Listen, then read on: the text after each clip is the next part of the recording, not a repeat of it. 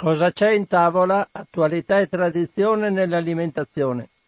Un cordiale saluto, un augurio di buon pomeriggio a tutte le ascoltatrici e gli ascoltatori di Radio Cooperativa da Francesco Canova in questo giovedì 7 maggio 2020. Sono le 12.03, trasmissione in diretta, quindi in attesa successivamente delle vostre telefonate, sempre graditissime. Iniziamo anche oggi allora la nostra trasmissione che riguarda tematiche alimentari, anche questa volta senza richiami. Non so perché capiti questo, ma meglio così che non ci siano richiami. Andiamo subito quindi alle notizie che trovo, come di consueto, sul sito internet ilfattoalimentare.it. Ce ne sono parecchie, ho anche preso delle notizie che erano datate in modo che così un po' alla volta mi libero dai fogli di dove le ho scritte. Allora, una prima indicazione ve la do nei riguardi dello zucchero ed è uno zucchero particolare ed è una notizia del 30 gennaio 2020, quindi devo fare subito un passaggio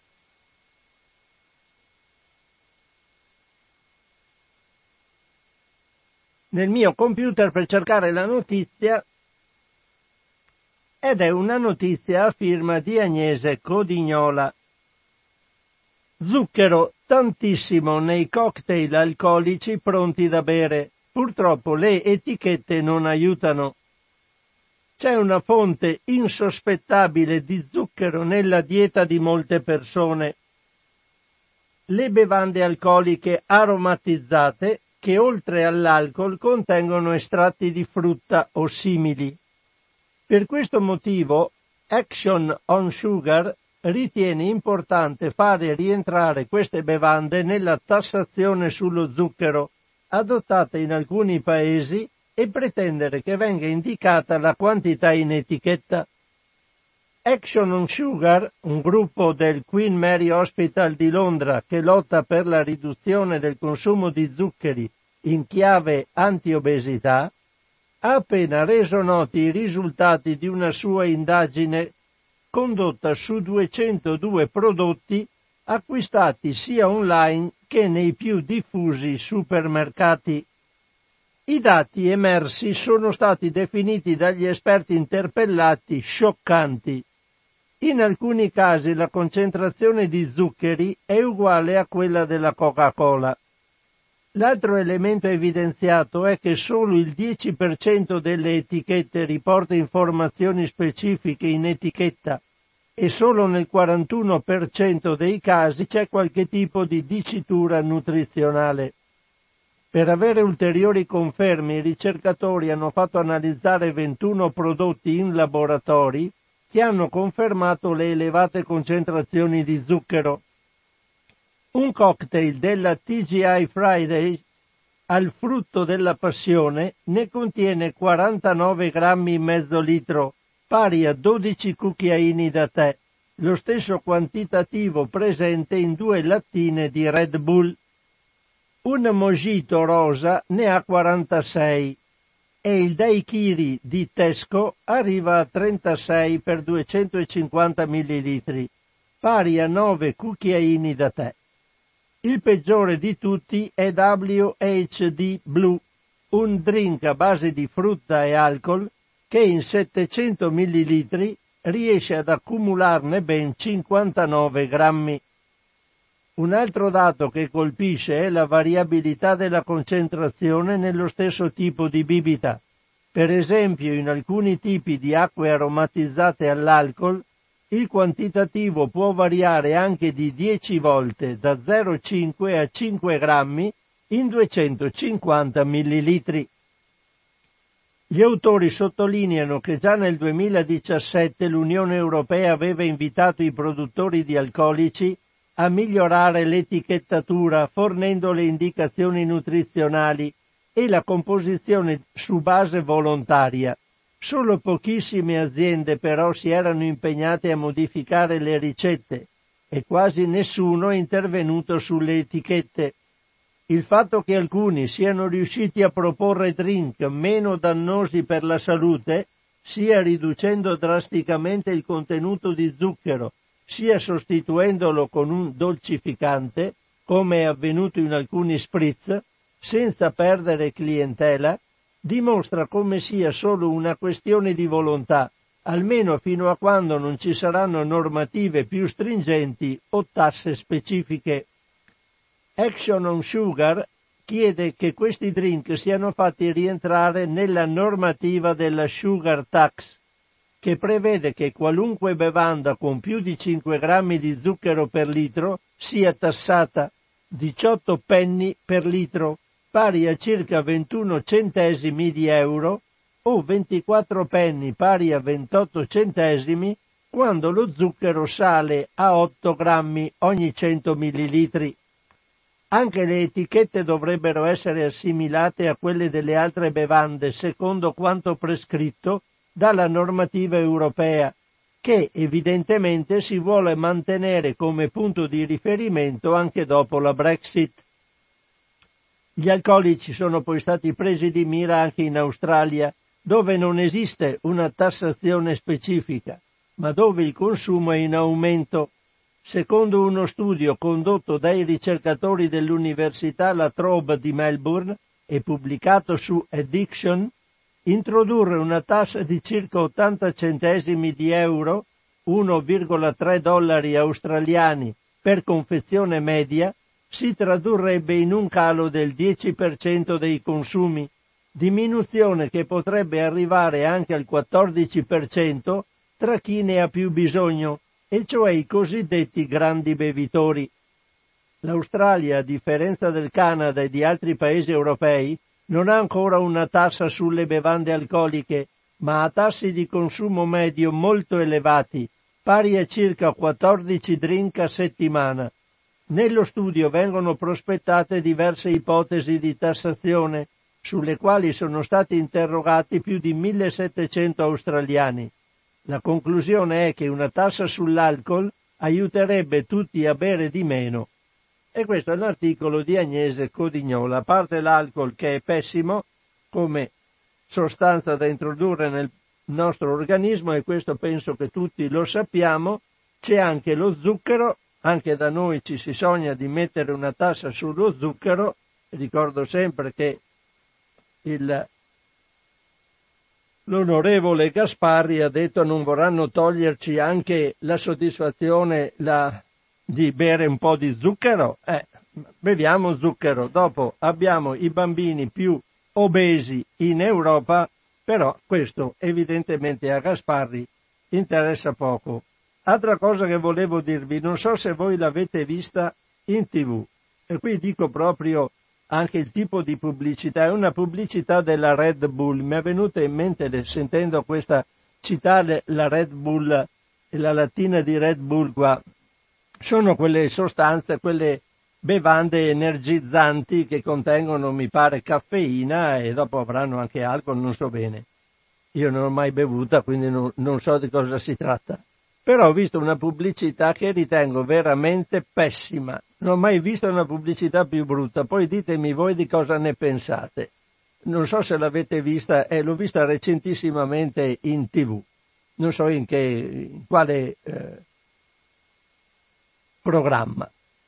C'è una, eh, ci sono una foresta con due cervi, due antilopi che, si, che stanno insieme, vicine, e si apre improvvisamente la, in fondo alla steppa e compare un leone che si avvicina, quindi con l'intenzione di attaccare le antilopi evidentemente.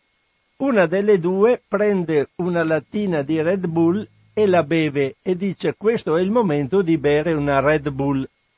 Allora l'altra antilope dice beh non penserai che bevendo la Red Bull correrai più forte del leone? e la, l'antilope che ha bevuto dice no, io, a me non interessa correre più forte del leone, a me interessa correre più forte di te. Ecco, questa è una pubblicità secondo me veramente schifosa e eh, forse indiri- non ci rendiamo conto che questo spinge veramente all'individualismo, forse hanno capito che la, la gente ormai è così individualista, morte tua, vita mia, ma a questo livello? Vabbè, dopo ditemi cosa ne pensate voi. Vabbè, fate anche queste valutazioni mie che sono assolutamente personali, vado avanti con la lettura delle notizie che trovo. Una notizia che potrebbe essere anche buona vista, dipende da come la si vede, ed è il, l'aumento del, del, dei vegani in Cina. Questa è una notizia abbastanza recente perché è del 24 aprile, quindi ritorno al mese di aprile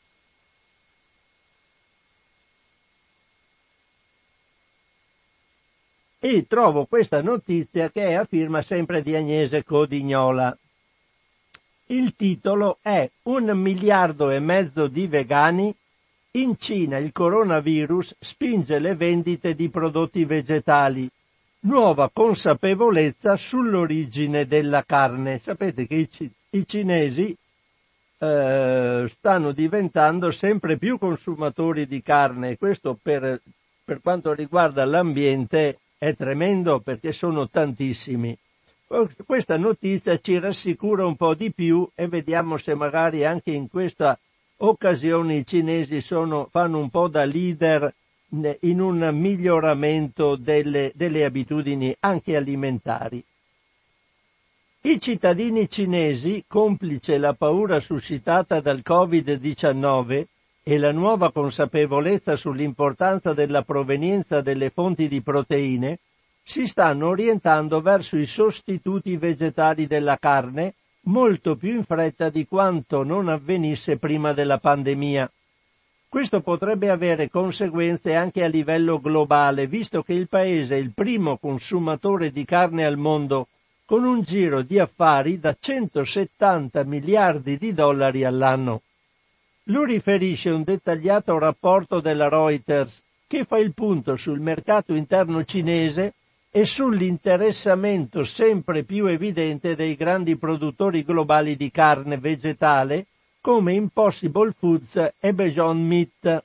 Sapete, carne vegetale è Impossible Foods e Beyond Meat sono quelle multinazionali della, dell'alimentazione o perlomeno dei gruppi mirati che stanno sperimentando la produzione di carne in laboratorio. Sembra con risultati sempre più buoni. Torno all'articolo. In confronto al mercato della carne, quello dei sostituti vegetali è ancora piccolo, ma già prima della pandemia le stime di Euromonitor fissavano in 10 miliardi di dollari le vendite del 2018 e in 12 quelle del 2023. Abbastanza per attirare nel paese appunto Beyond Meat e Impossible Foods, mentre, mentre Starbucks e Kentucky Fried Chicken hanno di recente annunciato il lancio di loro prodotti vegetali, anche attraverso le consegne a domicilio. Non a caso Deliveroo ha raddoppiato le ordinazioni di prodotti vegani rispetto ad altri alimenti, rimasti abbastanza stabili. Secondo i distributori locali specializzati come Green Monday, i prezzi sono ormai del tutto competitivi con quelli della carne. L'Asia infatti può contare su produzioni di materie prime attive da decenni per realizzare il tofu e gli altri derivati della soia, e su un'altrettanto efficiente rete di distribuzione e vendita. Il risultato è che negli ultimi due mesi le vendite online sono raddoppiate, con un prodotto leader di mercato, la finta carne di maiale chiamata Omnipork. Il prodotto viene usato per accompagnare gnocchi, noodles e riso, seguita da diversi prodotti come i Bajon Burgers, le crocchette e le bevande vegetali e da quelli della californiana Just, che realizza uova senza uova partendo dai fagioli di soia verdi, le cui vendite sono cresciute del 30%. Ma anche le vendite di altri prodotti tradizionali sono in crescita. Alla fine del mese di aprile KFC inizierà ad offrire i primi piatti a base di finto pollo fritto vegano in tre ristoranti, grazie anche al supporto del colosso americano Cargill, mentre Starbucks includerà nei menu i prodotti di Bajon Meat e ha già riaperto quasi tutti i negozi chiusi per il lockdown. Esiste poi anche un competitor locale chiamato Zen Meat, finora presente solo a Pechino in 50 ristoranti, ma che si sta per espandere a Shenzhen e Shanghai. Qualcosa sta cambiando e secondo gli addetti ai lavori intervistati la sensibilità dei cinesi è profondamente mutata. Ora si chiedono da dove provenga la carne e sono sempre meno inclini a consumare quella dei mega allevamenti, ma anche dagli animali selvatici un tempo molto apprezzati. Questo è un articolo che mi sembrava interessante.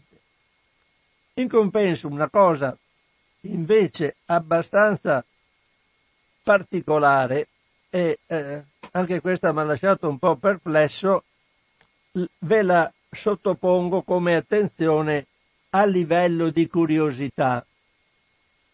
È una notizia del 23 aprile 2020, quindi molto vicina alla, alla pre- eh, precedente. A firma di Giulia Crepaldi un articolo dal titolo Non solo patatine, dagli Stati Uniti d'America arrivano le chips di pelle di salmone fritta. Ma quanto costano? Sugli... Eh, questa... Anche questa è una curiosità particolare. Sugli scaffali del supermercato, reparto snack e patatine, da qualche tempo hanno cominciato a spuntare delle chips insolite. Patate dolci, carote, barbabietole, pastinache. Cercando bene si riescono a trovare anche le alghe. Ma chi avrebbe mai pensato che un giorno sarebbero arrivate anche le chips di pelle di salmone fritta? Come riferisce Wired Italia, l'idea arriva dagli Stati Uniti, dove due imprenditori già attivi nel settore degli alimenti alternativi hanno fondato l'azienda Good Fish per metterle in pratica. Le chips sono realizzate con pelle di salmone sockeye, selvaggio, pescato in Alaska, utilizzando metodi sostenibili e proveniente da stock gestiti in maniera responsabile e tracciabile, recuperando così uno scarto della lavorazione destinato ad essere sprecato. La pelle viene quindi essiccata, condita con vari ingredienti certificati biologici come lime, zenzero o mirtilli rossi, fritta e confezionata in buste monoporzione. Ogni sacchetto contiene appena 15 grammi di chips, di cui quasi la metà di proteine, 7 grammi, e apporta 90 kcal e 800 mg di omega 3, il triplo dell'assunzione giornaliera adeguata raccomandata per un adulto. I carboidrati invece sono totalmente assenti e infatti l'azienda ci tiene a far sapere che sono adatte a chi segue una dieta paleo o chetogenica. Veniamo alla, dota, do, alla nota dolente, il prezzo. Negli Stati Uniti sono presenti in 35 punti vendita a 2,99 dollari al sacchetto da 15 grammi. Oppure si può acquistare online un pacco da 8 buste per 25 dollari, spedizione inclusa. Facendo due calcoli si scopre che le chips di pelle di salmone costano ben 200 dollari al chilo, pari a circa 180 euro al chilo, quasi 20 volte il prezzo al chilo delle patatine fritte classiche, che si piazzano intorno ai 10-12 euro al chilo. Non c'è che dire, saranno anche buone e sostenibili, ma sono decisamente care. Pensateci anche voi se volete acquistare queste fantastiche chips di, salmo, di pelle di salmone fritta. Vediamo un po'. Un'altra cosa riguardo al chilometro zero.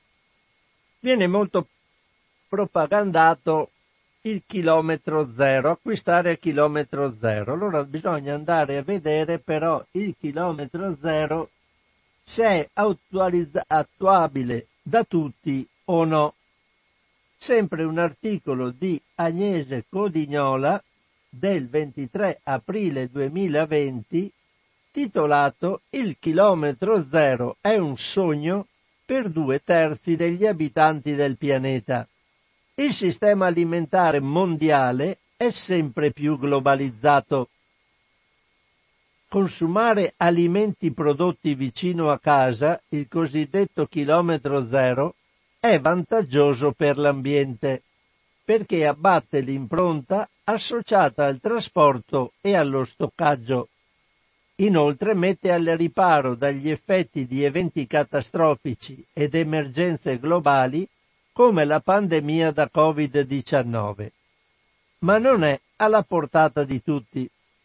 Al contrario, meno di un abitante della Terra su tre se lo può permettere, perché le filiere sono ormai globalizzate e perché in aree vastissime non ci sono le condizioni climatiche per far crescere per esempio i cereali o altre colture fondamentali. L'impossibilità di creare autosufficienza alimentare per tutti emerge da uno studio condotto da alcune università australiane, statunitensi ed europee, coordinate da quella di Aalto in Finlandia, pubblicato su Nature Food. I ricercatori hanno creato un modello apposito considerando le condizioni climatiche minime per far crescere i cereali e i legumi adatti ai vari climi temperati tropicali. Hanno quindi calcolato la distanza tra colture e insediamenti umani, sia nella situazione attuale che in un ipotetico scenario migliore, in cui lo spreco dovesse diminuire in misura significativa e i sistemi di coltivazione diventare più efficienti, ottenendo una situazione molto diversificata.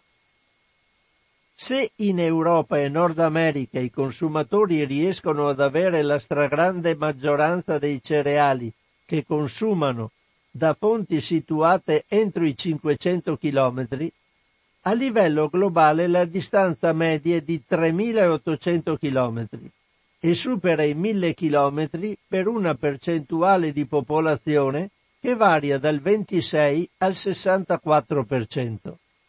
In generale solo il 27% della popolazione mondiale ha accesso a cereali coltivati in zone temperate a meno di 100 km, valore che diventa 22% per quelli tropicali, 28% per il riso, 27% per i legumi.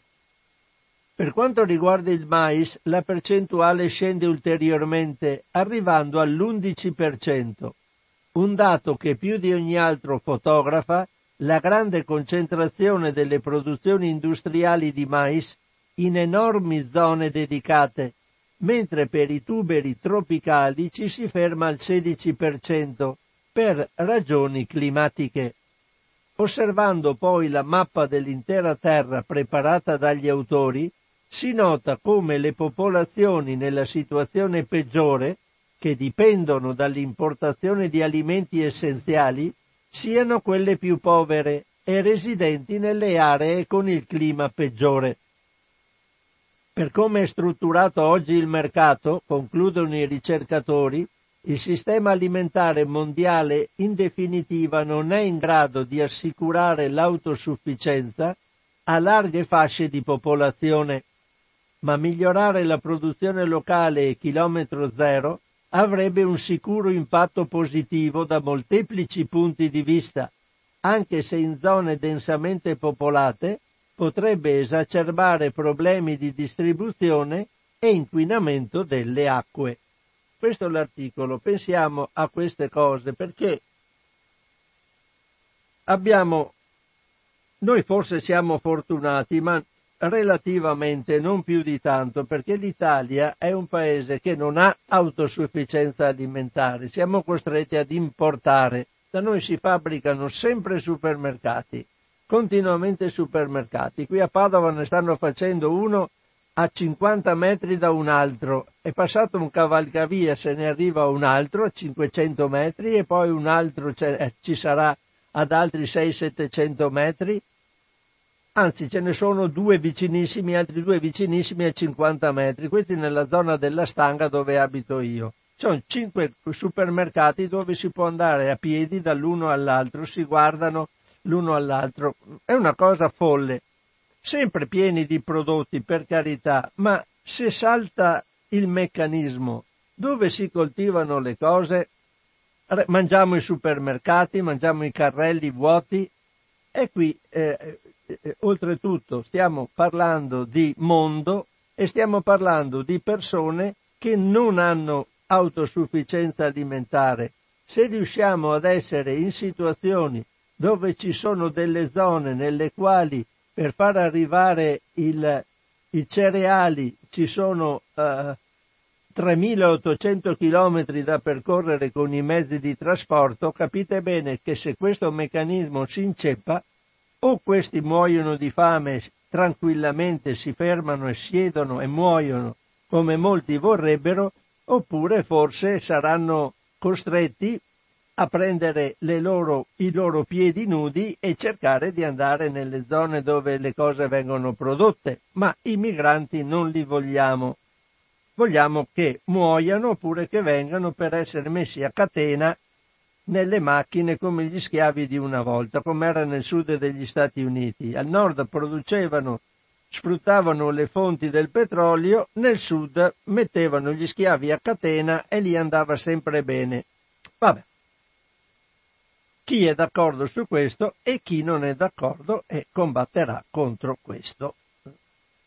Decideremo da che parte stare. Allora, un'altra notizia molto buona invece è che hanno trovato un qualche cosa che può, essere, che può sostituire la soia. Sapete che molta della soia è di origine è geneticamente modificata e quindi soprattutto dagli Stati Uniti e dal Canada.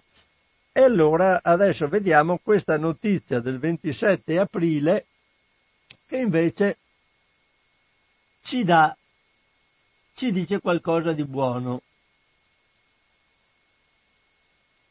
La notizia è a firma anche questa di Agnese Codignola, questa volta proprio si è sbizzarrita, o sono io che cerco tutte le notizie a firma di Agnese Codignola e mi capitano, comunque fave al posto della soia.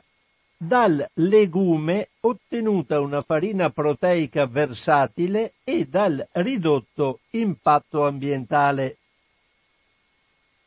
Fave al posto della soia una possibile soluzione per limitare la domanda planetaria di quest'ultima, evitare di concorrere alla deforestazione in atto in paesi come Paraguay e Brasile, limitare la perdita di biodiversità associata all'estensione delle monocolture e ridurre l'impronta causata dal trasporto da grandi distanze della materia prima non solo potrebbe essere anche un modo per evitare di consumare della soia che ormai in quantità sempre più rilevanti è geneticamente modificata per resistere al glifosato e quindi irrorata con grandi quantitativi di questo erbicida.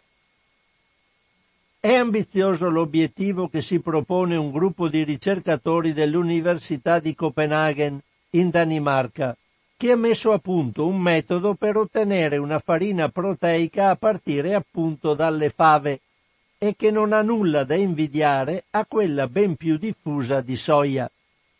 Come riferito su Foods, infatti, il sistema è semplice, economico e versatile e si basa su un procedimento chiamato frazionamento umido che permette tramite successive concentrazioni della frazione proteica di ottenere una polvere da sciogliere in acqua.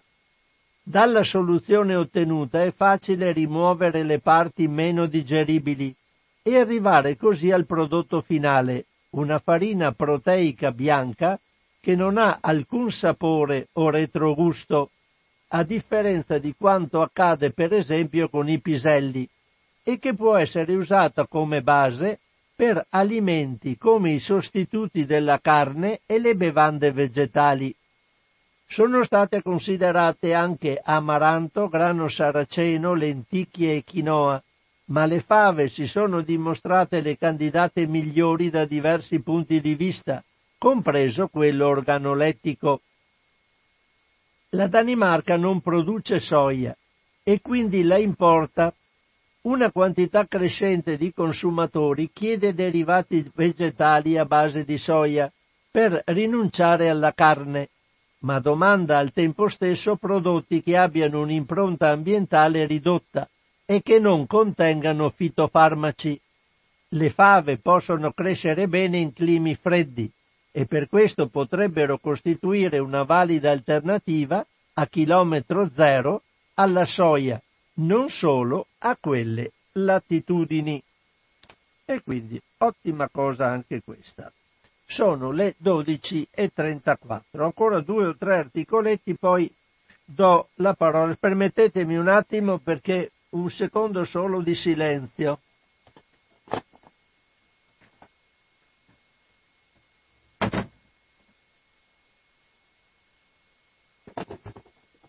Eccomi qua, ritorno in diretta, scusatemi della digressione, quando sono in studio qua io lascio sempre le finestre aperte, ma adesso che il traffico sta aumentando, si dice fortunatamente, però per noi è un disturbo e quindi ho chiuso almeno la finestra più vicina, spero non sia stato di troppo intralcio alla qualità della trasmissione che sto facendo.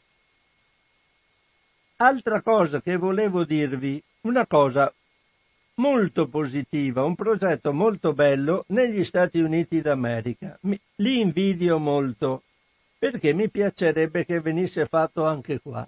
Oggi avevo anche la possibilità di avere con noi qualcuno della Coldiretti, purtroppo sono occupatissimi adesso per fare progetti di eh, sanificazione tramite ozono di eh, vari, vari, vari locali e altri sono nei mercati, insomma per loro adesso è un periodo particolarmente problematico per cercare di parare i colpi da coronavirus all'economia agricola e quindi eh, è saltato il nostro incontro che avevo programmato, spero che tra 15 giorni magari possano essere presenti. Tanto io passo a questo articolo che è del 27 aprile 2020 ed è un articolo sempre di Agnese Codignola. Allora, il progetto Mele perdute negli Stati Uniti d'America. Recuperare specie con patrimoni genetici più forti come investimento per il futuro. Sapete che c'è, ci sono i, le banche dei semi che stanno facendo, adesso dovrei riprendere contatti anche con questi, una volta li avevo, ma eh, fare troppe cose non si può e quindi ho perso i contatti. Dovrei ripristinare i miei collegamenti con questi eh, esportatori e conservatori di semi antichi che sono, secondo me, il futuro dell'umanità per chi vuole ancora avere qualcosa di coltivabile magari nel proprio orticello per avere non sempre quelle 4-5 varietà e basta. Comunque andiamo a vedere questo articolo di Agnese Codignola. Si chiama The Lost Apple Project, il progetto delle mele perdute. E anche se i volontari hanno dovuto temporaneamente interrompere le attività sul campo a causa del lockdown, negli ultimi mesi del 2019 ha portato alla scoperta di dieci specie di mele selvatiche che si credevano ormai irrimediabilmente estinte. La storia raccontata dall'Associated Press unisce la passione di un gruppo di pensionati americani all'idea del Temperate Orchard Conservancy dello Stato dell'Oregon, attivo dal 2012 di far rivivere antichi cultivar con lo scopo di aumentare la biodiversità e dare nuova vita a specie resistenti ai cambiamenti climatici. Ogni anno gli aderenti al progetto intraprendono lunghi viaggi negli stati del nord, quali l'Idaho e lo stato di Washington, muniti di antiche piantine e documenti catastali e comunali dove sono registrati frutteti abbandonati, giornali dell'epoca dei pionieri e di qualunque documentazione possa sembrare utile. Grazie al GPS, una volta trovati gli alberi, spesso in canyon o in foreste che oggi non ricordano affatto un frutteto, raccolgono i frutti laddove presenti e nella stagione fredda campioni dai quali poter ricavare eventuali talee.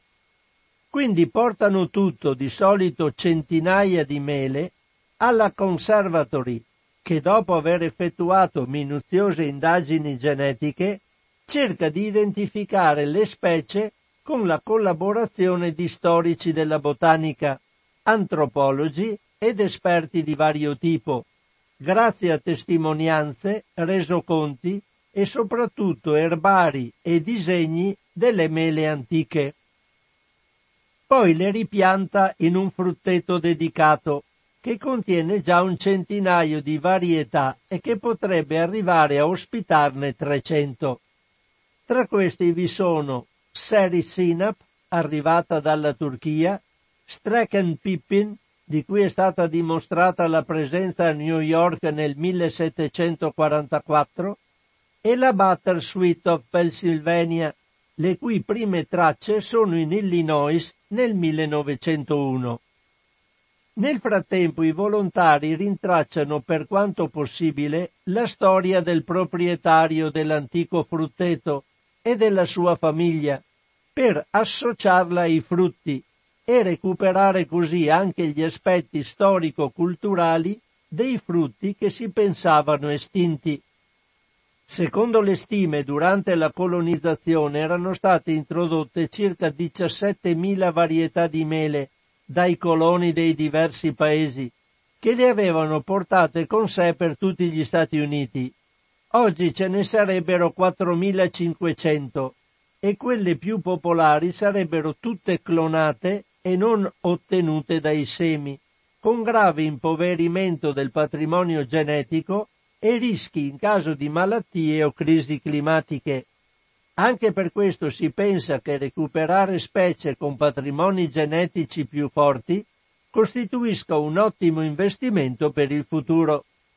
Il progetto è totalmente no profit e risente della carenza di fondi finora raccolti in manifestazioni nelle quali si vendevano talee dei meli perduti e iniziative in cui si insegnava a coltivarli, tutte bloccate o cancellate ma le donazioni sono aperte su Facebook.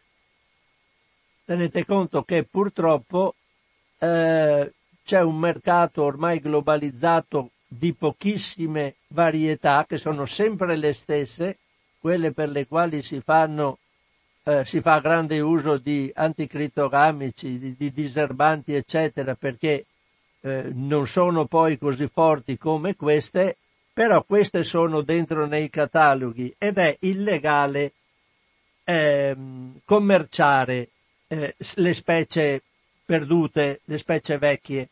Però c'è un grande mercato via internet, quindi le donazioni tra eh, amanti di questo tipo di coltivazione sono permesse e quindi uno può spedire una talea a un altro e fare scambi di semi, scambi eccetera eccetera per lottare contro questa uniformità genetica che sicuramente non ci sarà mai utile.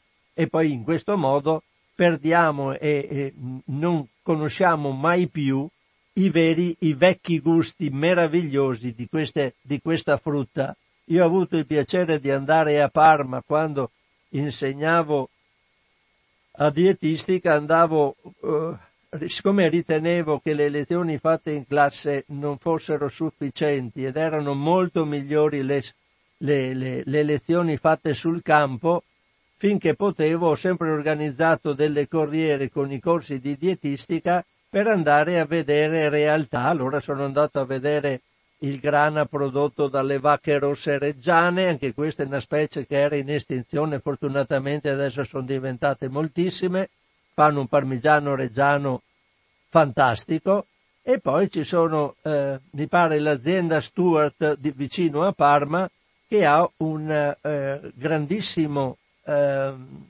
frutteto tutto con piante vecchie e recuperate e, e loro hanno anche fatto la raccolta dei frutti di queste piante e poi hanno fatto, si sono associati ad un'industria che fa succhi di frutta e hanno utilizzato que- le, mh, queste piante, i frutti di queste piante per fare dei succhi di frutta. Beh, io vi, eh, vi inviterei a capire e a sentire il sapore di quei succhi di frutta. Eh, non c'è assolutamente paragone. Io ho chiesto, loro eh, vendono anche eh, piante di questo tipo e loro ho chiesto ma me ne posso portare a casa.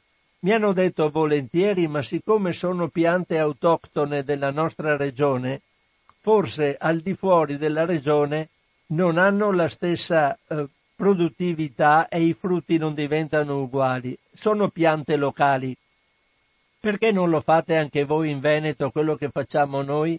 Forse eh, io non ho conoscenza, forse in alcuni istituti agrari qui a Padova anche, non mi sono mai informato, c'è questa raccolta di piante, di, eh, piante antiche, però non mi pare di essere di aver avuto notizie in merito, mi piacerebbe informarmi perché nei nostri giardini, invece di piantare i meli e sempre le stesse qualità di mele, di pere, eccetera, andiamo a vedere, a Pernumia sono, c'è una quantità di, di, di, di, pesche, quando è la stagione della raccolta delle pesche, che è immensa, ci sono pesche di tutte le varietà. E ho detto, ma queste non si trovano? Sono andato a vedere nel momento anche questo assieme alla Coldiretti queste cose, vi racconto un po' della mia vita, ma era, per me era estremamente entusiasmante sape, sapere queste cose. E mi hanno detto no, non le trova no nei supermercati e nella roba perché non ce le compra nessuno.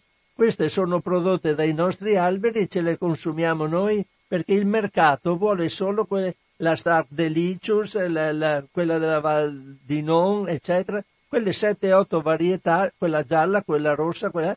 le altre, le pesche, eh, scusate parlavo di mele, ma eh, non so bene la qualità delle pesche, alcune 7-8 qualità di pesche ce le assorbe il mercato, le altre ce le mangiamo noi perché le produciamo, abbiamo gli alberi e quindi quando ci sono le fiere le mostriamo nella speranza che qualcuno dica ma che, che bellezza, che bontà, perché non viene richiesta dal, dal mercato eh, perché non viene richiesta dal mercato? Voi sapete che ci sono? No, io non sapevo che c'erano finché non le ho viste, quindi manca il discorso della domanda e dell'offerta, si interrompe il ciclo e tutto è perso. Ma non è proprio perso perché ci sono queste cose. Come mi diceva un professor Melegari che era del, del, del vivaio dello Stuart a Parma, diceva da noi le piante si trovano perché la gente abbiamo diffuso la richiesta e c'è il vecchio contadino che dice ma io mi ricordo che lì in quella casa c'era una vecchia pianta di mele, di pere, eccetera, ma ormai la casa è distrutta, i proprietari tutti morti, tutto diroccato, allora noi partiamo, dice andiamo a vedere in quella casa e magari c'è il miracolo che il melo è ancora là, eh, in mezzo ai detriti, ai, alle, alle, rovine della casa c'è il melo e noi facciamo la talea, lo portiamo in istituto, lo rimpiantiamo e così via. Chissà quanto patrimonio di questo tipo c'è anche da noi e nessuno ne sa nulla. Comunque adesso sono le 12.47 minuti, la linea è a vostra disposizione. Care amiche e amici di Radio Cooperativa, sono, eh, il numero lo sapete, lo 049 880 90 20. Se qualcuno telefona, la linea è a disposizione. Se non ci sono telefonate, io vado avanti. Non ho messo musica perché non ho avuto tempo di metterla, ma c'è una telefonata e sono a posto. Pronto? Buongiorno Francesco. Buona giornata. Sono Anna da Venezia. Ciao Anna. Ciao. Senti, sento adesso dei mele, no? Sì. parli dei mele antiche. Sì, E dunque, vada, mi, mi ricordo due tipi di mele quando, conto 70 anni fa, eh, 70 anni fa. E dopo quei mele non ho più trovare, perché c'era poca frutta a quel tempo che si poteva permettersi, eh. eh certo. perché se, se andavo dal fruttivendolo con 5, con 5 lire mi compravo una mela. Eh sì. Ecco, e mi, mi ricordo due mele che mi piaceva da matti. La mela rusine, eh, si chiamava mela rusine, e a mela, co- e a mela con l'olio. Con Sì, l'olio. E mela rusine, ed era scura fuori, proprio rusine. Eh sì, è, è quella, è quella, è quella ruvida, no? È quella ruvida. Ed era scura fuori, ruvida. sì. Ruvida, sì, sì, E sì. e chiamavamo noi altri rusine, E, no? po- e pomorusine, sì. Ecco, po- il pomorusine. E l'altra E- e- era? E, con 5 franchi andavo a una- un pomo, eh. E dopo a mela con, con l'olio. E a mela con l'olio ed era un acerba, un dolce acerbo. E aveva tutte i macchie fuori che sembrava olio. Capito. E mi, mi ho sempre in mente queste due mele, questi due tipi di mele che, che mi piaceva da matti, però dopo mi, perché ero proprio putea, eh, avevo avuto 10 anni, 70 anni fa, figurate 70 anni fa, mica i mele non ho più, ma anche venivo grande, non ho più trovare. Mm. Beh, grazie della tua, del tuo Grazie intervento. Francesco. Ciao Anna, Ma grazie. sempre trasmissioni interessanti. Grazie mille Anna, ciao, grazie ciao, mille, ciao. ciao cara, ciao. Grazie mille alla Anna, ma non è che una delle tantissime persone che mi raccontano queste cose. Mi stimola molto questo discorso, avrei, dovrei riprendere il tempo e fare andare alla ricerca di queste cose perdute. Pronto? Francesco, ciao, sono Nives. Ciao Nives. Senti Francesco, mi stai raccontando cose meravigliose del tempo passato. Eh, me ne ho viste tante, sai, io girando. Eh, figurati io che sono molto più vecchia di te. Eh, ma lo facevo per professione, capisci? Sì, lo so, eh sì, mi, mi- mi immagino il tuo, il tuo entusiasmo a vedere un mondo così, quello che hai visto a Parma, insomma, dove ti sei recato. Ascolta qua. Dunque, 50 anni fa io sono andata a un matrimonio in Bulgaria. Al ritorno, sai, partendo io non, non conoscendo la lingua, non avevo comprato niente, perciò il viaggio era lungo. Sono partita al pomeriggio, immagina di un sabato, e sono tornata alla domenica sera a Padova. Sì. Sul treno c'erano delle persone che, che viaggiavano sempre su questo Oriente Express che andavano a Parigi, erano operai, lavoratori che erano andati in, in Bulgaria e anche in Turchia da parenti, insomma vec- nella famiglia e con loro avevano delle borse, delle valigie piene di, di cose del loro paese. Vedendo che io non avevo niente da mangiare, mi hanno offerto le- quello che loro mangiavano. A un certo punto mi hanno anche dato una- un sacchetto di frutta che io naturalmente non potevo mangiarla, sai, quello che mi hanno dato che potevo mangiare come pane, eh, salame, cose, e formaggio, quello l'ho mangiato, ma la frutta no perché insomma la ritenevo che dovevo lavarla per mangiarla. Sì. E quindi l'ho messa nella borsa, una bella borsa mi hanno, perché tutti si sono prodigati a darmi qualche cosa che loro avevano. Gentili. E arrivata a casa ho detto a, a mio marito Gianni, dico guarda, mi hanno regalato questo e questo, questa frutta, ma è così brutta, guarda che, che schifezza.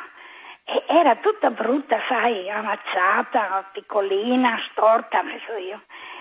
E mio marito non ha detto niente, ha lavato un frutto e l'ha mangiato. Mi fa, Nive, senti che roba, senti che bontà, senti sta frutta così brutta che per te è bruttissima, è di una bontà incredibile, non ne, abbia- non ne abbiamo più così.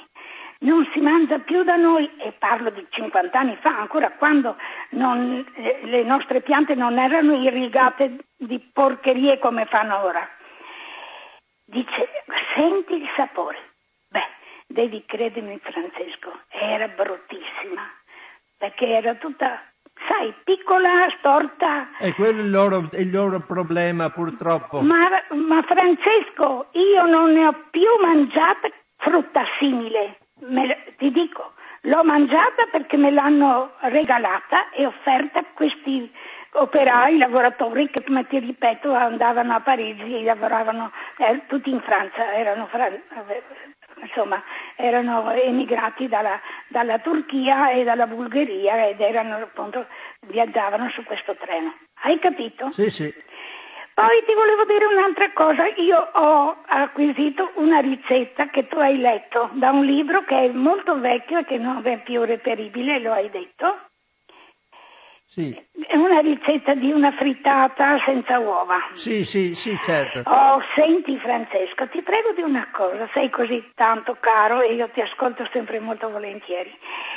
Se tu prendi quel librocino ogni volta che vieni in radio sì. e, e, ci puoi leggere una ricettina di quel libro che immagino che ha più di 50 anni ed è un libro economico, ma non perché io voglia fare economia, ma perché mi piace tantissimo conoscere. È quello di Memmella, sì, sì, ma è del, 40, è, è, è del 46 quel libro. È, questo sistema appunto economico per cucinare, sai, Sì. è interessante, è interessante. Erano i libri dopo la, immediatamente dopo, Dopo la guerra, quando proprio tutto era economico. C'era niente. Non c'era proprio nulla. Beh, Francesco, ti ringrazio della, della trasmissione, sono in ascolto, un abbraccio e, e ti mando anche un bacio perché sono una nonna, sai. Grazie mille. Posso essere, posso per te essere Io accetto sempre baci. una mamma. Ciao caro. Ciao cara, ciao, ciao, Ciao. stammi bene. Ciao Nives. Cara Nives. Eh sì, quante cose, sì sì. Sono trasmissioni veramente, da fare una trasmissione su ste robe qua. Pronto? Pronto? Pronto? No. Deve essere saltata la linea, me ne dispiace, però avevo fatto spassare i due squilli, vediamo un attimo. Pronto? Sì, buongiorno. Buona giornata Luigi. Senta, io ho ascoltato quello che lei, quello che lei ci ha, ci ha comunicato. Eh, ora se poi mi ricordo anche il resto, una delle cose che però ora mi viene a mente è quella de- dei, dei cereali. I cereali sono principalmente carboidrati compressi, a meno per quello che io ne so, lei ne sa più di me, mi dica se sbaglio. Prego. Se sono carboidrati compressi, non stanno solo nel grano, nel mais, stanno in tanti altri elementi. Anche gli stessi fagioli hanno dei carboidrati interni. E riguarda il fatto che lei ha fatto un'altra citazione che l'Italia non è autosufficiente dal punto di vista alimentare. Certo, non è autosufficiente per come l'hanno ridotta l'Italia. Perché l'Italia, essendo una penisola boschiva e montanara, o comunque dalla collina in su ha un largo, un largo parte del proprio territorio, avevano bisogno di distruggerla questo tipo di discorso e non è avvenuto a caso.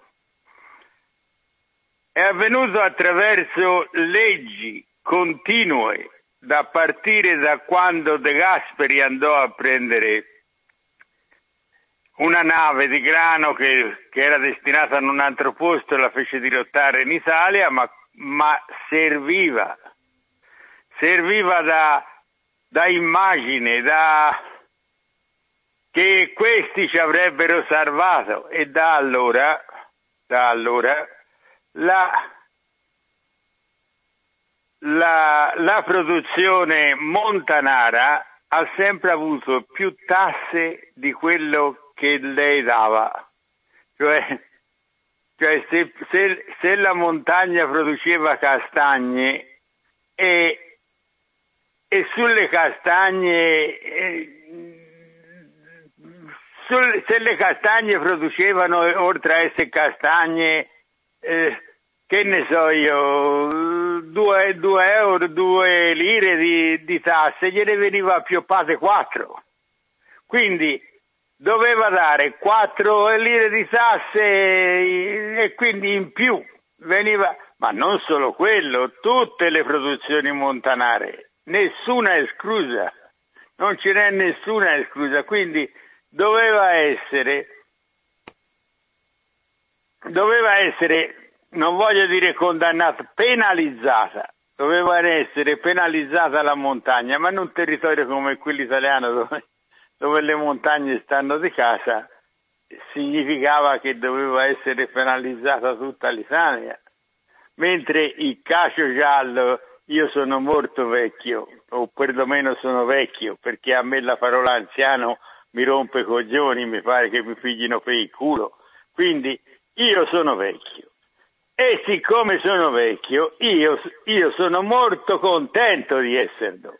Perché nel mondo di oggi, no perché la frutta ad esempio andata era più buona, non è vero, le sorbe sono più cattive delle melinda. Io non mangiate e sono più cattive. Il grano turco arrostito si mangiava perché dopo aver fatto il bagno si aveva una gran fame. Cioè, a livello di gusto la società oggi non è soppiantabile, ma è a livello di socialità e di civiltà e di uguaglianza e di giustizia che è soppiantabile, ma non perché quella vecchia, quella vecchia faceva schifo, perché quella nuova la deve soppiantare. Non so se lei mi, se lei, se mi riesce di, di spiegarmi. Prego, prego Luigi. Non so se mi riesce di spiegarmi nei miei concetti. Allora, l'Italia è insufficiente alimentare. Ma perché? Perché non adopera i propri territori.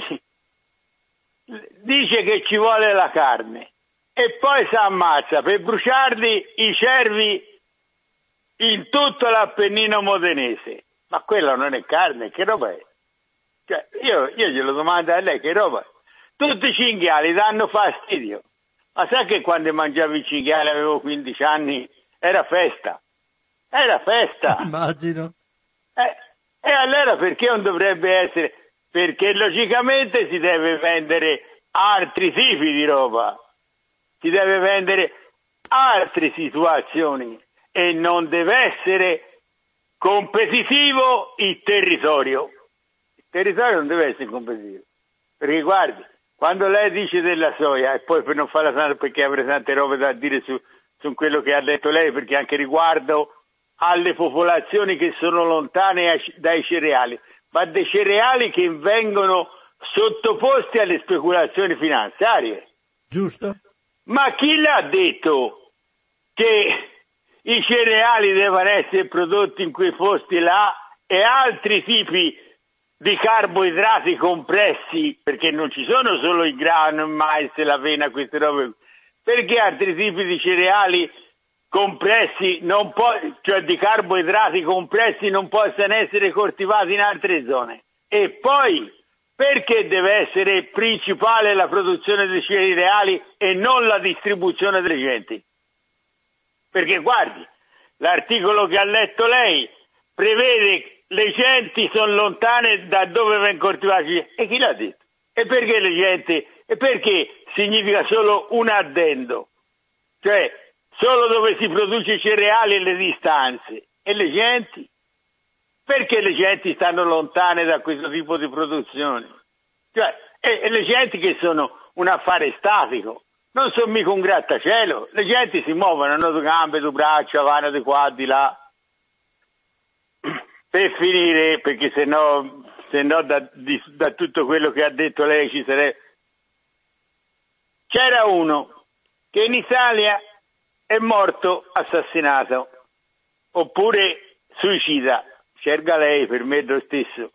Ah, di fatto è morto perché una pallottola ad una rivoltella l'ha ucciso.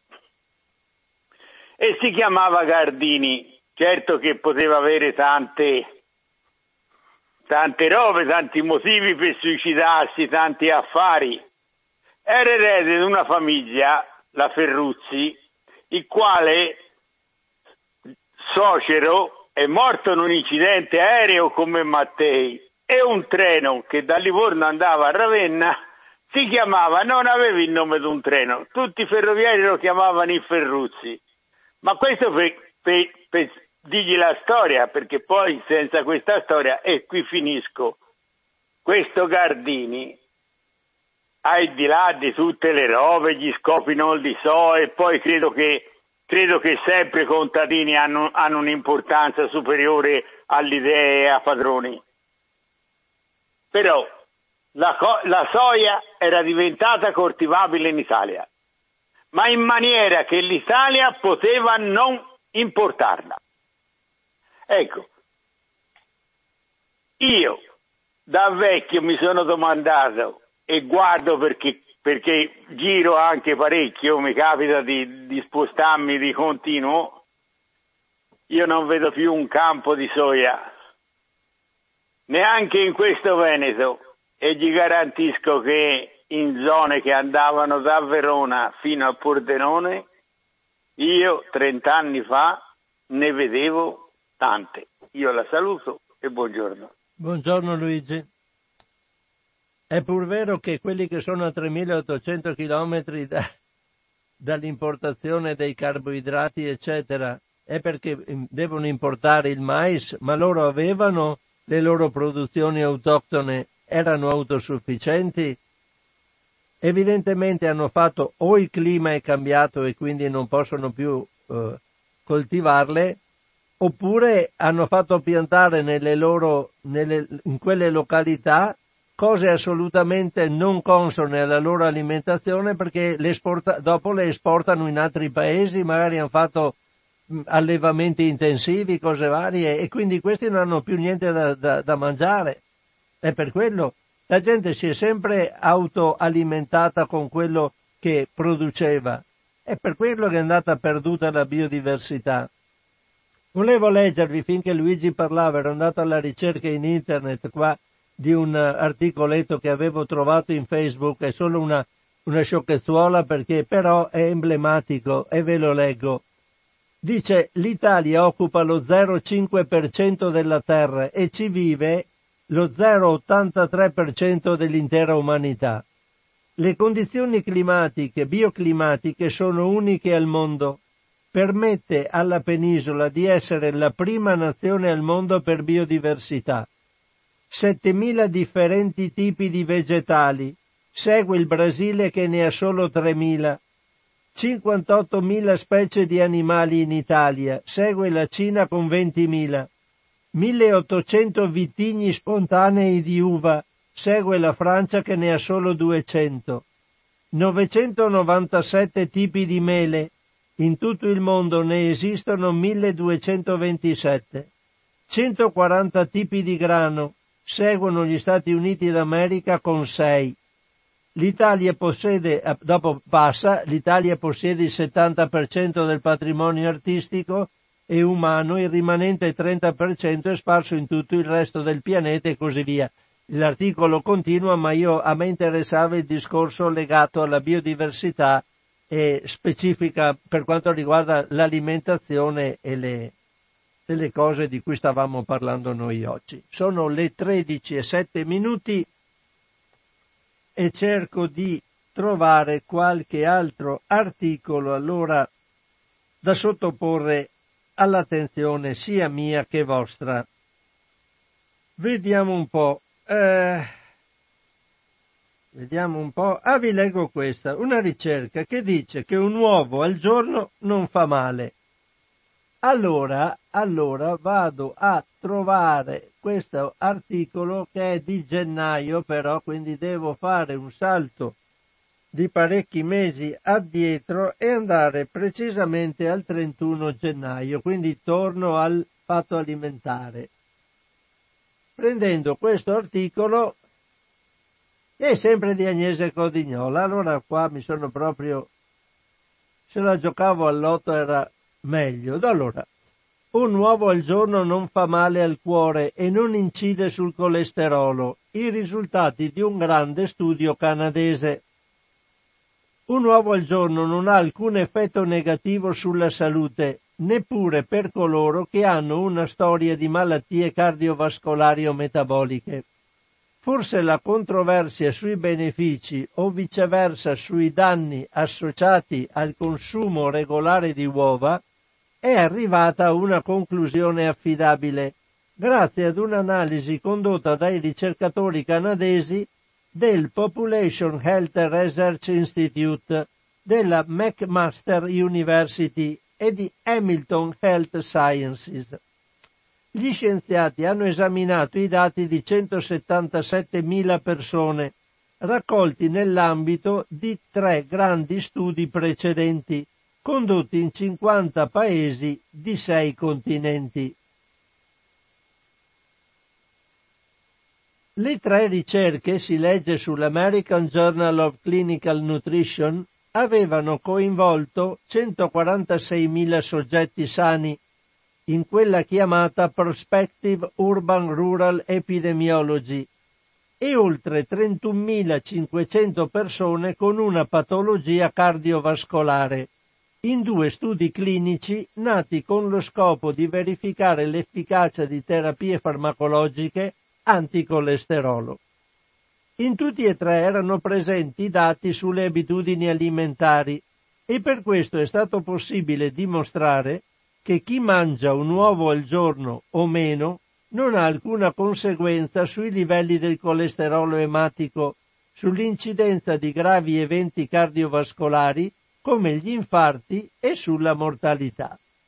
Da notare che l'analisi, a differenza di altre simili, è stata finanziata dal Population Health Research Institute, dal Canadian Institute of Health Research, da Heart and Stroke Foundation dell'Ontario e dallo European Research Council, cioè da agenzie e centri pubblici e da alcune aziende farmaceutiche.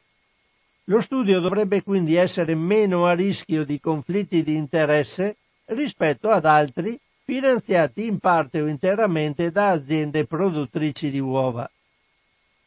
Resta il fatto che si tratta di studi prospettici, nei quali si valuta la presenza di associazioni eventuali tra un certo fattore e una o più malattie, ma non si può mai dimostrare un nesso di causa-effetto. Ciò accadrebbe se lo studio fosse stato progettato per questo scopo, per esempio se i partecipanti fossero stati suddivisi in due gruppi, uno cui era permesso di mangiare uova e l'altro no. Tuttavia l'entità della popolazione esaminata e il fatto che provenisse da studi condotti dallo stesso gruppo di esperti e quindi con dati raccolti ed elaborati secondo un modello unico e affidabile, dipone a favore della grande attendibilità dei risultati. Le uova sembrano insomma scagionate dalle accuse e tornate finalmente ad essere soprattutto fonti di preziosi nutrienti. Questo almeno dall'articolo di Agnese Codignola che volevo sottoporre alla vostra attenzione. Un'altra notizia invece non molto buona, anche questa, questa però è di marzo, andiamo subito al mese di marzo, e precisamente il 5 marzo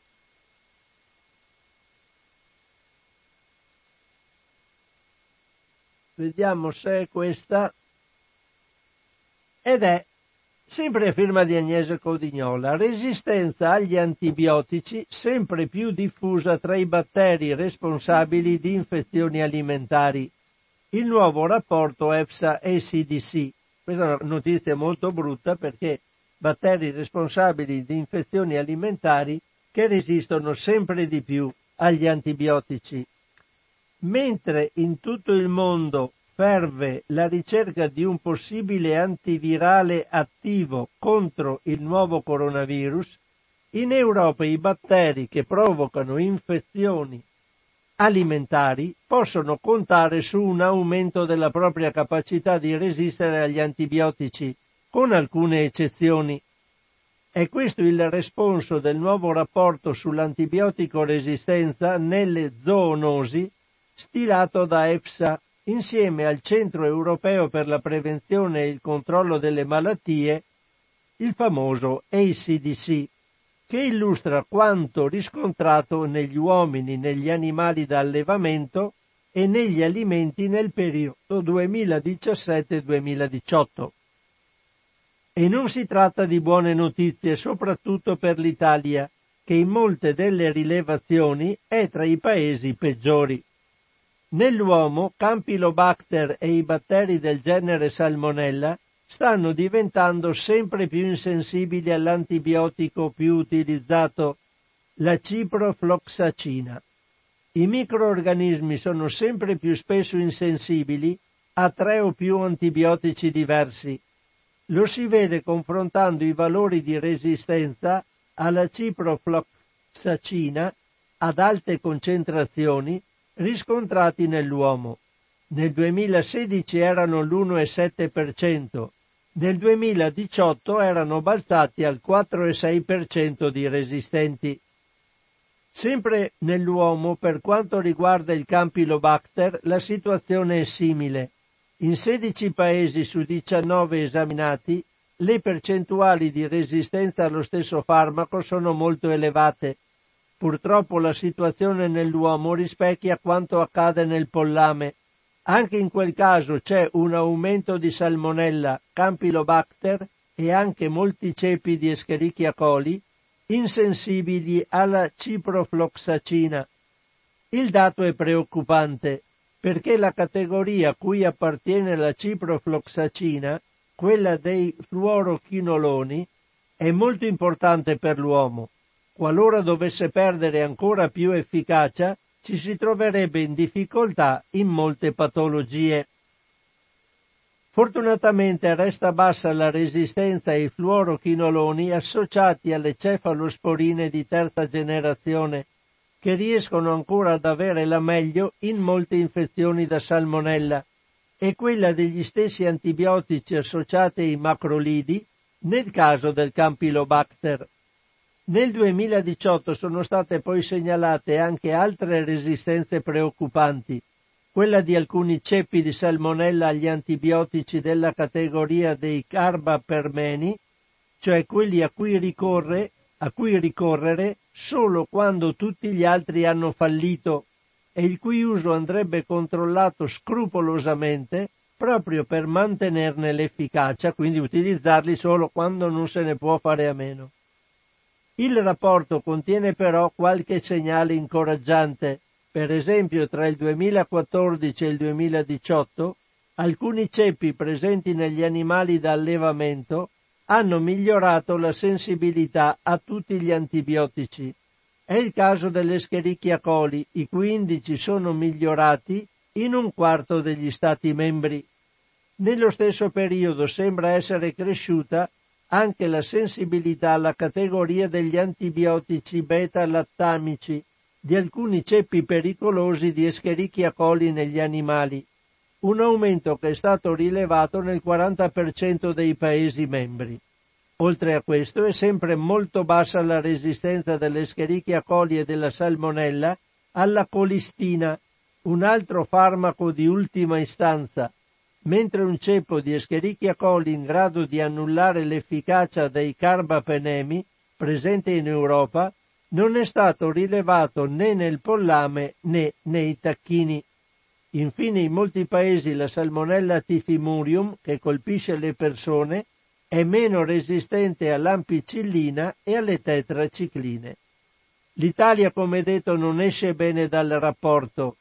Come si può facilmente vedere, eh, qui c'è una sintesi interattiva che non posso esportare, eh, nella sintesi interattiva che rappresenta ogni tipo di batterio studiato nei diversi tipi di campioni, uomo, polli, galline, tacchini e così via.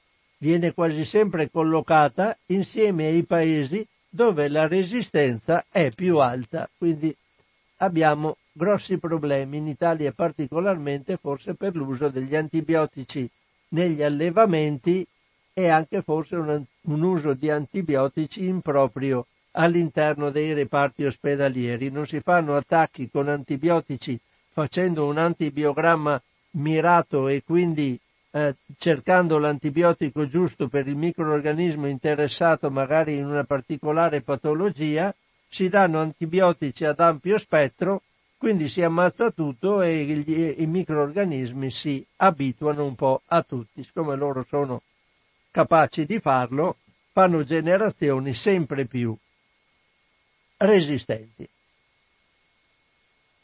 Sono le 13.19 minuti, la, la, la, linea è ripristinata, se volete ancora fare qualche chiacchierata con me in questi ultimi dieci minuti volevo leggervi qualcosa dallo, eh, che riguarda lo spreco alimentare negli Stati Uniti d'America. Anche questo è un articolo vecchio, è un articolo di gennaio vediamo se riesco ad arrivarci in fretta, in teoria dovrebbe essere del 31 gennaio, ma c'è una telefonata, pronto? Pronto, buongiorno Francesco, sono Gianluigi da Refrontolo. Ciao Gianluigi. Ciao, intanto grazie delle letture sempre molto interessanti. Ma volevo riallacciarmi un po' alla telefonata ultima che è stata fatta sul problema del cibo, della disponibilità del cibo filiera corta, filiera lunga, eccetera. Sì.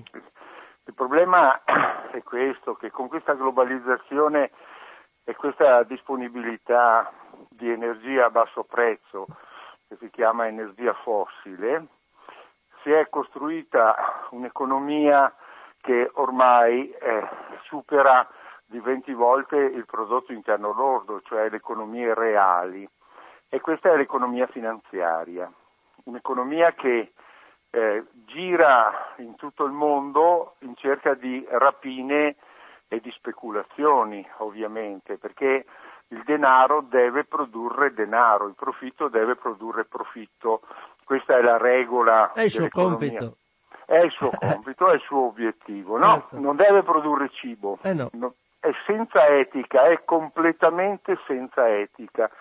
E a questo punto mm, cosa sta succedendo? Sta succedendo che eh, delle grosse eh, finanziarie stanno sostenendo delle grosse case eh, diciamo, eh, produttrici ma anche e soprattutto eh, farmaceutiche, eh, sementiere, e qui era stato accennato a Gardini, no? sì. che ha cominciato un'economia appunto della rapina del commercio eh, globale, eh, dove eh, si va a comprare il grano eh, nei posti dove costa meno, ma si va anche a produrre i semi attraverso gli OGM e attraverso noi sappiamo che tutti i nostri animali o quasi tutti i nostri animali che alleviamo in modo intensivo sono prodotti con i semi OGM. Questo è perché? Perché la regola è si controlla il cibo che è destinato direttamente all'uomo ma non agli animali. Quindi tutti gli animali allevati in Italia e nel mondo e sostanzialmente sono, col, sono, alimentati con le sementi OGM. Ma quello che è più grave è che questa economia finanziaria si è, eh, come si può dire, accorpata, è andata in simbiosi con l'economia produttiva e si sono create delle grosse aggregazioni multinazionali che controllano, stanno controllando per il 70-80% della produzione mondiale tutta la catena della produzione del cibo. Questo è il grosso problema. Infatti Kissinger, e l'ho accennato qualche altra volta, diceva chiaramente chi controlla il cibo controlla i popoli, ovviamente, eh beh, certo. perché se non mangi muori, non vai a battere alla tastiera del computer se prima non hai mangiato, tant'è vero che Woody Allen ha, quel, quel comico inter, intelligentissimo ha detto abbiamo tre grandi domande a cui rispondere, no? Da dove veniamo, dove andiamo, ma soprattutto stasera cosa mettiamo nel piatto. Questa è la grande terza domanda. ed è intelligentissima. È il, è, il, è il, controllo dell'oro blu. È il controllo dell'oro blu, benissimo, eh, dell'acqua. No? Ecco, allora queste grosse, quattro grosse aggregazioni cosa fanno? Si sono messe assieme e controllano ormai parliamo della Monsanto e, della Bayer, ma ce n'è altre, la Singenza, c'è la China, la Chem China e altre, e stanno controllando tutta la catena del cibo, quindi acquistano le fabbriche sementiere, controllano i processi di produzione del cibo attraverso l'agro, l'agrochimica, va bene? E poi alla fine sono anche queste case farmaceutiche che curano le malattie di questo cibo praticamente prodotto male, inquinato, no? Ma è quello il vero obiettivo. Il vero obiettivo è guadagnare molto sul controllo della salute. Perché? Perché se per esempio in Italia il giro d'affari per i pesticidi è di un miliardo, il controllo della salute è 10-12 volte, la spesa farmaceutica è 10-12 volte superiore. Questo è l'obiettivo, è il controllo di tutta la catena di produzione del cibo. Questo è gravissimo, le persone devono cominciare quindi a pensare che la filiera corta deve diventare un must, deve diventare obbligatoria anche per migliorare la qualità del, del, territorio, perché se produci il cibo nel territorio hai anche il controllo della qualità del prodotto che non viene da te. Certo. Questo, quindi è tutta una catena, una reazione. Ecco, io spero che l'esperienza di questa malattia, di questo veleno coronato, come lo chiamo io, perché virus in latino vuol dire veleno, ecco, a questo punto eh, cominci a fare riflettere su quali sono le nostre strategie che dobbiamo mettere in piedi per il futuro. Ecco, ti ringrazio di nuovo delle letture ciao. e ti saluto. Ciao Gianluigi, grazie ciao, a te. Ciao, ciao.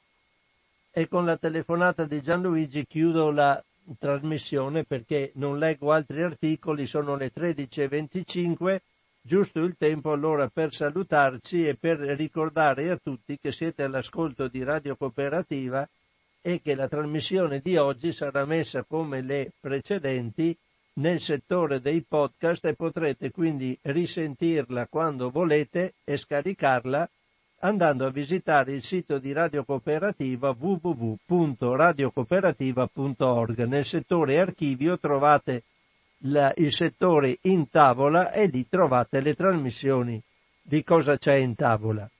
Come ho sempre detto e dico continuamente, Radio Cooperativa è una radio che vive eh, senza pubblicità, quindi non ha la possibilità di avere introiti di alcun tipo, non viene sovvenzionata da nessuno, vive esclusivamente perché i conduttori, gli amministratori della radio eh, vengono qui gratuitamente, quindi non percepiamo nulla, ma nel contempo ha sempre bisogno di denaro per le spese vive, che sono quelle della gestione delle apparecchiature del, de, e della, dell'energia elettrica che serve per emettere le nostre onde radio e così via. Quindi invito chi ama Radio Cooperativa a dare dei contributi, se c'è la possibilità di farlo, utilizzando tutte le metodologie che potrete trovare sempre nello stesso sito di Radio Cooperativa www.radiocooperativa.org. C'è la possibilità di utilizzare il conto corrente postale, di utilizzare il bonifico bancario e di utilizzare il sistema PayPal per poter eh, dare i contributi direttamente tramite computer. Ricordo anche che essendo adesso eh, periodo di dichiarazione dei redditi, potete destinare il 5 per 1000 nella vostra dichiarazione dei redditi all'Associazione Amici di Radio Cooperativa, che è un'associazione che è nata appositamente per poter ricevere il 5 per 1000 e poi devolverlo completamente a Radio Cooperativa. Allora per destinare il 5 per 1000 a Radio Cooperativa dovete indicare il codice fiscale 922 78 61 0289 nel modello eh, 73019 la dichiarazione dei redditi del, eh, scusate, del, quello di adesso del 2020. Ricordo di nuovo, allora per il 5 per 1000 destinandolo a Radio Cooperativa utilizzare il codice fiscale 922 786 10289. Un cordiale saluto a tutti e una risentirci in una prossima occasione per quanto riguarda la nostra trasmissione Cosa c'è in tavola tra 15 giorni. Ciao ancora a tutti da Francesco.